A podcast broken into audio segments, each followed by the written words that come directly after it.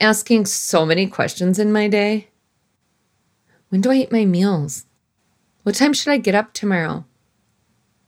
What, how should I arrange my schedule in these times? How many Zoom meetings can I tolerate? Also, how long can I go between showers?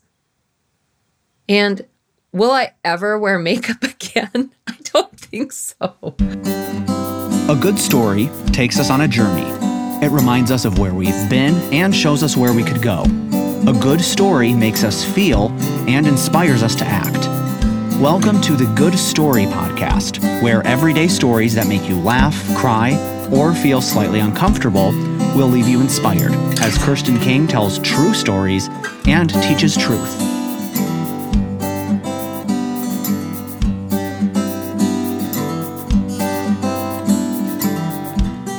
These are some weird times, people.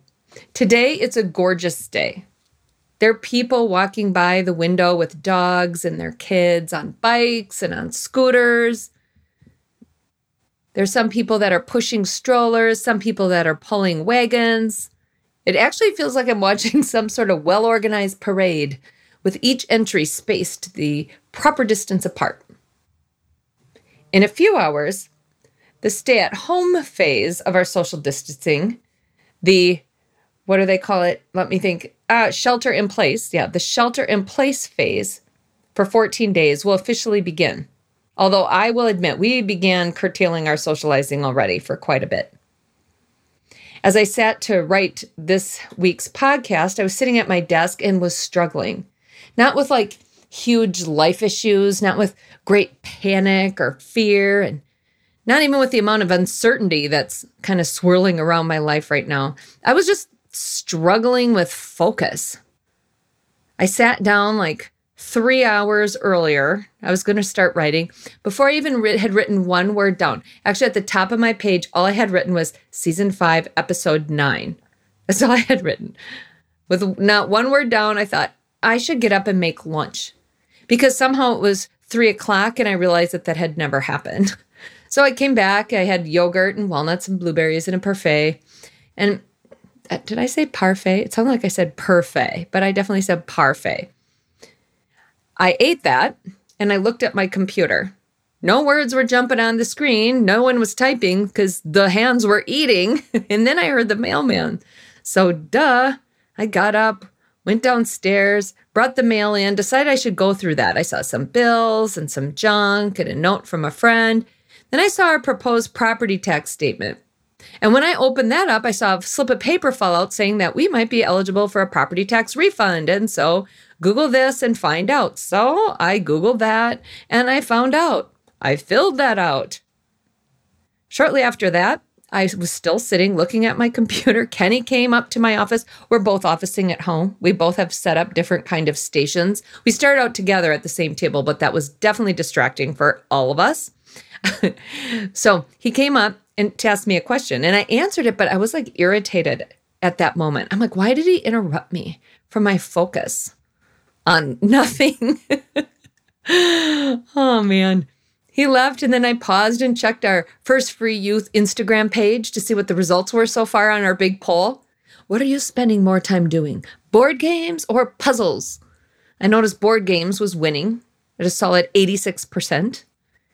And then I saw that and thought, oh, board games. Huh, yeah. Kenny and I talked about seeing if some friends would want to play a game with us tonight.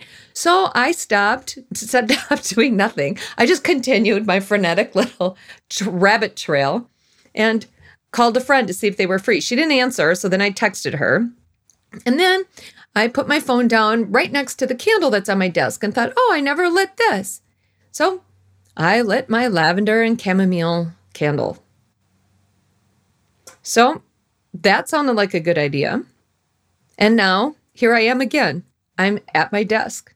I forgot, not even kidding. I forgot what story I was going to write about. So I decided to do this instead. I'm stopping writing. I got my recording equipment. I'm still sitting down and decided I'm just going to share with you a few things I've been thinking about. Then I'm going to read a passage I've been meditating on. And finally, I'm going to lead us in a time of prayer. I hope you're all okay with that because honestly, that's about all I've got. It's all I can muster. Like I said, these are weird times.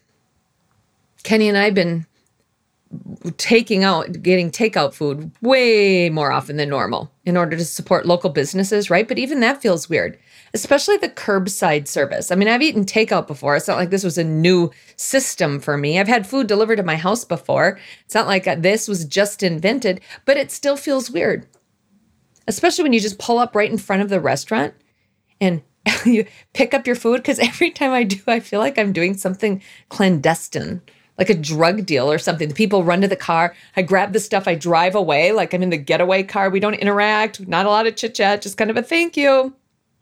A friend texted me today. She please think of, she said, oh, the magic that is DoorDash. Isn't that right? Or the Zoom meetings. I've been thinking about those. Do you love how popular that's getting to be? I did that years ago when I was in school, so I was familiar with this concept and with this technology. And I started thinking, how many times do you think a Brady Bunch reference has been made in our nation in the past few weeks? Ha ha ha ha. This is like the Brady Bunch, isn't it? I've every single new meeting I've been in, someone has said that. I've met with my small group in a Zoom meeting. I've met with family. I've met with some colleagues. I've met with friends. I joined a meeting with people I did not know yet. I've played games on Zoom. I've prayed on Zoom. I've eaten on Zoom. I've laughed on Zoom. I, however, did not go to the bathroom on Zoom like poor Jennifer. Perhaps you've seen that floating around the interweb. In these times, I've loved seeing the kindness of other people. I love seeing how people are stepping up. I know practically every news station in the country right now is probably ending their newscast or starting their newscast with the kindness of others just to kind of soften the news of the day, to soften the statistics that they have to share with us. I love seeing people who gathered to sing happy birthday to a grandma or congratulate somebody on finishing their chemotherapy treatments I loved seeing kids visiting a neighbor and playing their cellos on, on the porch. Of course, we can't do that anymore, but I loved it when that was at least still allowed. I love the stories that were aired about people who visited their loved ones through the windows. We did that with our grandkids because of the idea we saw on TV, actually.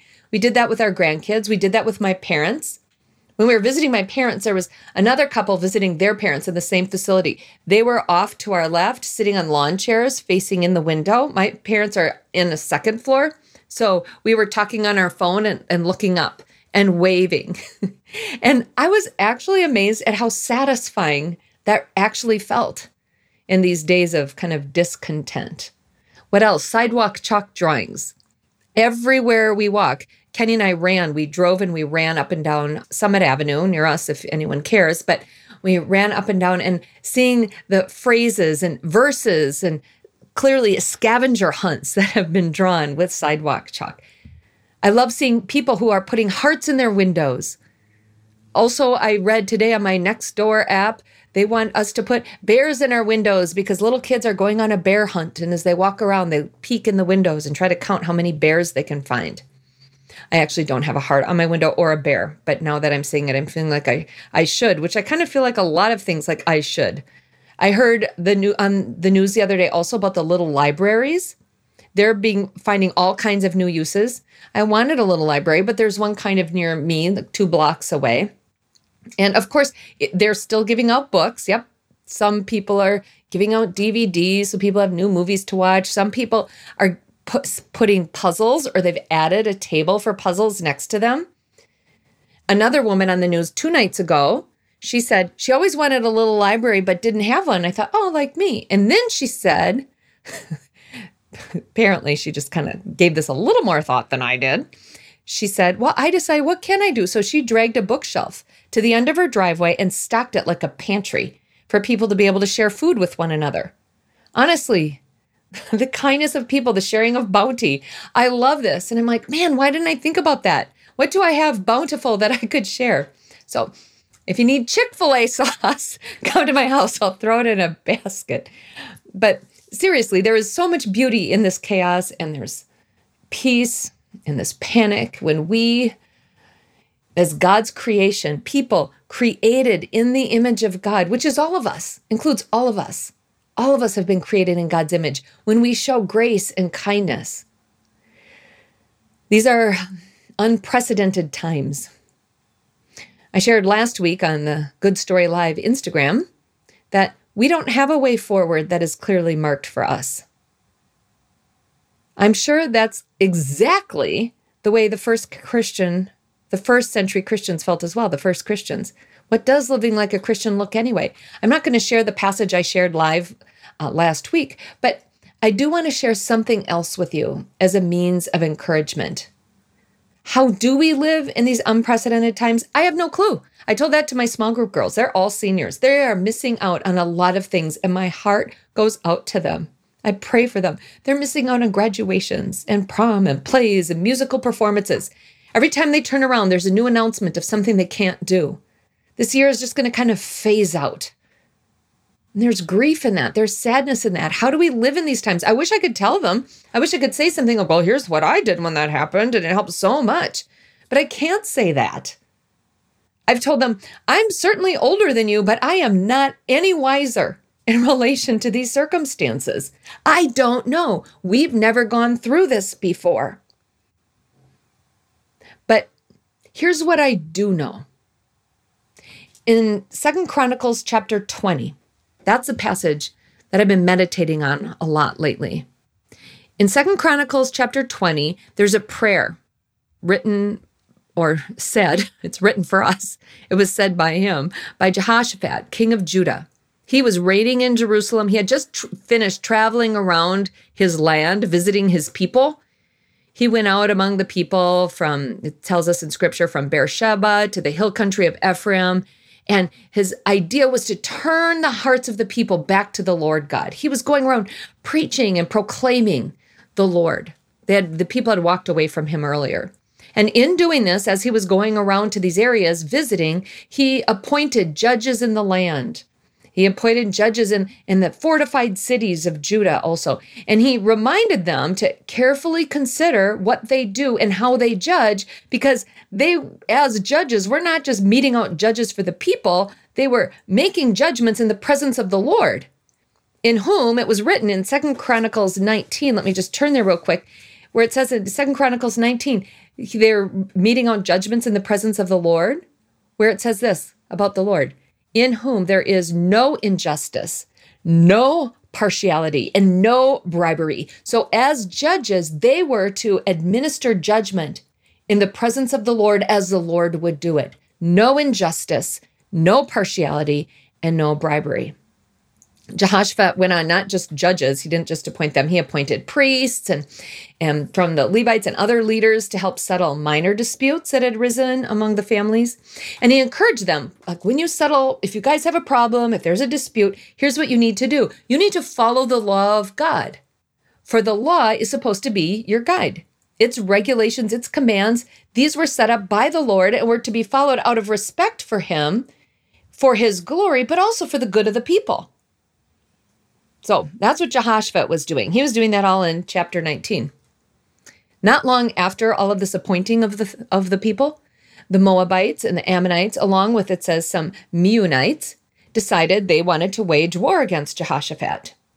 They wanted to wage war. So I'm going to pick up and read from Second Chron- Chronicles now. I'm going to just read the first four verses, then we'll pause. It says, After this, the Moabites and Ammonites, with some of the Meunites, came to wage war against Jehoshaphat. Some people came and told Jehoshaphat, A vast army is coming against you from Edom, from the other side of the Dead Sea. It's already in the Hazazon Tamar. That is, in Engedi. Alarmed, Jehoshaphat resolved to inquire of the Lord, and he proclaimed a fast for all Judah. The people of Judah came together to seek help from the Lord. Indeed, they came from every town in Judah to seek him. I love verse 3. What a cool knee jerk reaction. It almost sounds like Jehoshaphat has. Alarmed, Jehoshaphat resolved to inquire of the Lord. Man, I wish that was me. I wish I would do that. This leader, when he was alarmed, he didn't act from panic. He didn't sit and go, What are we going to do now? How is this going to happen? How will this play out? No. What Jehoshaphat did, alarmed, he resolved to inquire of the Lord. The people followed him. Do you see? Judah, they came together to seek help from the Lord too. Indeed, it was said they came from every town. And so everybody's gathered. Jehoshaphat, they can still have large gatherings. So this is not like a prescription for us today. This is a description of what happened back then. But I think in the end, we're going to see some principles that can be applied for us as well. So they come from every town. Jehoshaphat stands up in front of the people and he prays. And this, my friends, is the prayer I've been meditating on during this time. I want to read it for you. Second Chronicles uh, chapter 20, starting at verse 5. This is Jehoshaphat. Then Jehoshaphat stood up in the assembly of Judah and Jerusalem at the temple of the Lord in the front of the new courtyard. Ooh, new courtyard. Just a little aside there. And said, Lord, the God of our ancestors, are you not the God who is in heaven?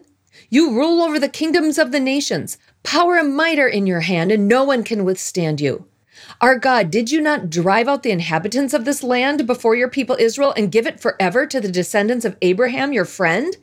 They have lived in it and have built in it a sanctuary for your name, saying, If calamity comes upon us, whether the sword of judgment or plague or famine, we will all stand in your presence before this temple that bears your name and will cry out to you in our distress, and you will hear us and save us. But now, here are men from Ammon, Moab, and Mount Seir, whose territory you would not allow Israel to invade when they came from Egypt. So they turned away from them and did not destroy them. See how they are repaying us? By coming to drive us out of the possession you gave us as an inheritance? Our God, will you not judge them? For we have no power to face this vast army that is attacking us. We do not know what to do, but our eyes are on you. What do we do in unprecedented times? What was Jehoshaphat's prayer? We do not know what to do, but our eyes are on you. We turn our focus on the Lord our God. What was the response of the people? I'll pick up now, verse 13. All the men of Judah, with their wives and children and little ones, all stood there before the Lord. Then the Spirit of the Lord came on Jahaziel, son of Zechariah, the son of Benaiah, the son of Jael, the son of Mattaniah, in case you're all wondering, a Levite, and a descendant of Asaph, as he stood in the assembly, he said, This is Jahaziel, in case you forgot his name, by through all those. He said, Listen, King Jehoshaphat and all who live in Judah and Jerusalem, this is what the Lord says to you Do not be afraid or discouraged because of this vast army, for the battle is not yours, but God's. This battle that we are facing here today in 2020, though Though the words in Second Chronicles were not written directly to us, I get this. I know that. This is not a word for us from Jahaziel. But listen, it's still the same capable God. Here's the deal we still have the same directives. When we don't know what to do, our eyes should be on you, our eyes should be on God. We remember as well fear is an invitation to trust. Let me repeat that. When we don't know what to do, our eyes should be focused on God. We remember as well that when we are faced with fear, it is an invitation to trust. We can choose. We can sit in fear and reap all the benefits of that anxiety, panic, and who knows what else. Or we can listen to the invitation of the prophet Jahaziel, whose name, by the way, means God watches over. It wasn't a mistake that the prophet named God watches over shared his words. We can listen to him when he says, Listen, this is what the Lord says to you. Do not be afraid or discouraged because of this vast army.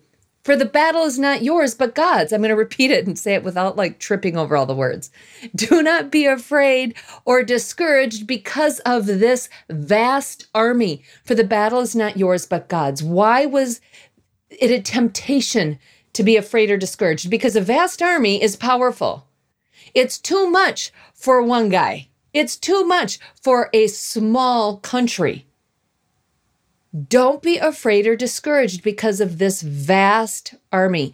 For the battle is not yours, but God's. People, this battle that we fight today, this virus, this too, this battle is God's. In the meantime, we act as we follow God's lead. We act. We, you can read the rest of Second Chronicles 20 if you're curious to see how this story ended. They battled. So, so do we. So, how do we battle? How do we battle this vast army? We battle with obedience, obedience to our authorities and our respective localities and our states. We listen to what the experts have to say, we listen to the medical professionals. And along with obedience, we pray. How then do we pray? We pray for those who are hurting. We pray for those who are mourning the loss of a loved one because of this virus. We pray for those who are at risk, the vulnerable, the weak, those with compromised immune systems. We pray for the other nations of the world who are fighting this with us. We pray for the people in Italy, in China, in Spain, in the UK, in Ireland, in India, and in all the other locations. We pray for the people who do not have access to health care, but they do have access to this virus. We pray for them. We pray for mercy and we pray for protection. And we pray for our nation. We pray for the healthcare workers who are working tirelessly on behalf of others. We pray in these times of isolation and distancing, we pray for the lonely. We pray for the homeless. We pray for the widowed and the weak. We pray for, for protection and we pray for healing. We pray for comfort. We pray for our neighbors and we choose to love them. We choose to care for others above ourselves as we follow the example of Christ. And we pray for the church. We pray for the church to rise up rise up and love, rise up and care, rise up and do. In these moments of being shuttered and shut down, may the church use these moments to pray for those that are around them, to work on behalf of those around them. May they not be self focused and worried about, oh, how are we going to make it? How will we meet our bills? How will we care for this? How will we do this? Yes, these are real things. I get it. I'm on a pastoral staff. I receive a check from our church. I get that. But we would be remiss if that's where our focus was in this time. Our focus needs to be on God. Our vision needs to be cast on Him. We need to pray for the church. We need to do whatever the Lord places across our path. We need to share. We need to love. We need to reach out. We need to speak kindly. And when we don't know what to do, oh Lord God, may our eyes be on you. Lord, as we close today, may our eyes continually focus on you, on the God of the Old Testament, on the God of the New Testament, who is the same God the God who is faithful. May we keep our eyes on you, waiting and watching for you to direct our next steps. May we not move where you are not leading. May we not walk in a way that seems wise in our own eyes, but instead may we sit and may we listen. May we use this time to get to know you more, to recognize your voice more clearly, and may we take and make the most of every opportunity that you've given us, as long as it is called today. May we take that opportunity to love and to care and to proclaim your name and your love. May we be faithful. May you find us as a church body faithful. May you find us loving well, and may you enable us and empower us to do so. It is in your powerful name that we pray. Amen.